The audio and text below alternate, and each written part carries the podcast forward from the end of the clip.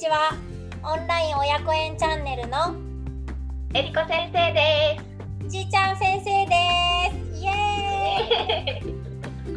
今日はよくある質問についてお母様たちからねよく聞かれる質問について、私たちが考えていることをお話ししていきたいと思います。えー、りこ先生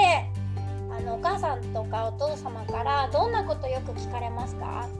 そうですね、あのー、本当にたくさんのお母さんたちと私も話す機会があるんですけど、うん、やっぱ一番多いのが皆さん自分のやっていること子育て教育方針、うん、合ってるのかどうか分かんないんですって、うん、あのよく聞かれます。自分が正しく接してるのかなとか、うん。っていうのをよく聞かれますね。ねそうですよね。やっぱ、あの不安に思いますよね。そう。で特に最近一人っ子のご家庭も多くて、うん、あのお兄ちゃんとかあと下にもいなくて、うん、なんかこの一人っ子だけにその子のことを集中しちゃうから、うん、やっぱりこうこれでいいのかなあるのかなって言って比べる要素も何もなくて悩んでる方がいっぱいいますね。う。ん、あとはなんかやっぱりあの昔はいろんな世代と一緒に暮らしていたので、まあ、自分だけで育てずにみんなで育てていたような環境があったりして、まあ、周りに聞く機会ももしかしたらもうちょっとあったかもしれないし、あとはこう時代の変化もどんどんビューッと速くなってきているので、こう前の世代の人に聞くことがこれで合ってんのかなみたいに、感じられる方も多いんじゃないかなって私も思っています。本当ですね。でまああの子育てっていろいろあると思うんですよ。うん、で人それぞれだと思うんですよ。うん、うん、だから結果から言うと答えはございませんっていうのが 私たちの意見でしてでもあのやっぱりねうん皆さんのお子さんは皆さんだけのお子さんだし、うん、皆さんのお子さんなんですよ。だから皆さんがやっぱりうん我が子にこうなってほしいなとかこういう人間になってほしいなっていう思いとか、うん、願いとかを持つっていうのが、うん、それがやっぱり一番の子育ての教科書に方針になるんじゃないかなっていつも私は感じています。そうですね、うん、やっぱりこうあのうちの子にはね優しい子になってほしいの人のことをこう思う子になってほしいのって思ったら、うん、あのそれに向かって自分も考えていくだろうし、うん、あといろんな方にがこうアドバイスとか、うん、あのこういう本があるわよっていうのをしてくださってでそこからこうまた一つの子育てのこうスキルみたいなのも出てくると思うので皆さんの子育て方針は皆さんが決めて、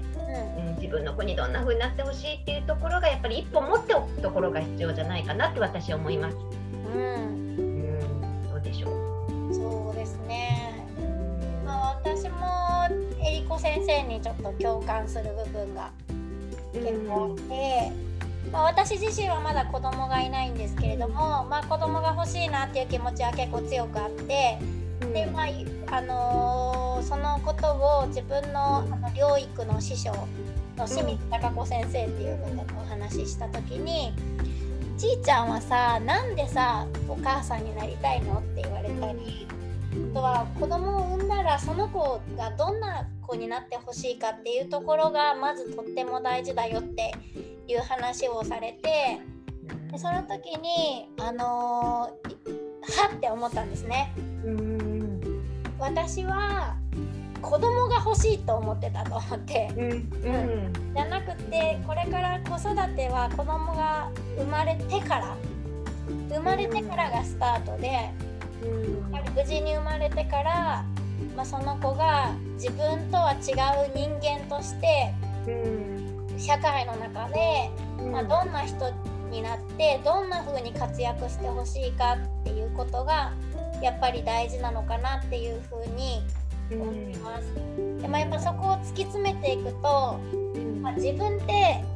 どんなことに幸せを感じてるのかなってもう私自身がどんなことが幸せだと思っているのか、っていうことが、うん。と、もしかしたらちょっとこう鏡みたいに映し出されていくところなのかなっていうふうに思っているので、うん、まあその私が思う幸せが生まれてきたそのお子さん子供にとってそれが幸せなのかっていうのはまたもしかしたら違うかもしれないなっていうような気づきもあったりしたので、うん、まあ、あのすごくもう迷うことで全員お子様も違うし。違うね、お母様も全員違うから、う。ん、あのこれはない答えはないっていうところなんですけどやっぱりこうどうな子供になってほしいどんな大人になってほしいか、うん、っていうところを、まあ、考えていくことが私も軸になるのかなっていうふうに思っています。はい、本当その通りですね。あのよくね本とかテレビとかでもこううちの子は自己肯定感を上げるにはあとかこう、まあ、いい学校に行くにはっていうのがあるけれども皆さんそれぞれやっぱりこう自分の子を認めて子育てしてらっしゃると思うし、あと一つね今思い出したんですけど、はい、うちのおばあちゃんがよく言ってたんですけど、もう子供はねなんとかちゃんいい子だねいい子だねって言ったら本当にいい子になる。可愛い子だね可愛い子だねって言ったら可愛い子になる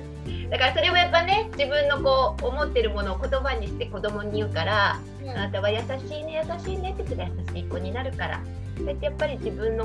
思いとか願いを子供の前でこう出していくのもいいんじゃないかな。うん、そうですね、なんかそれでまた別の話思い出した。あのみかんとか植物にポジティブな言葉をかけたら長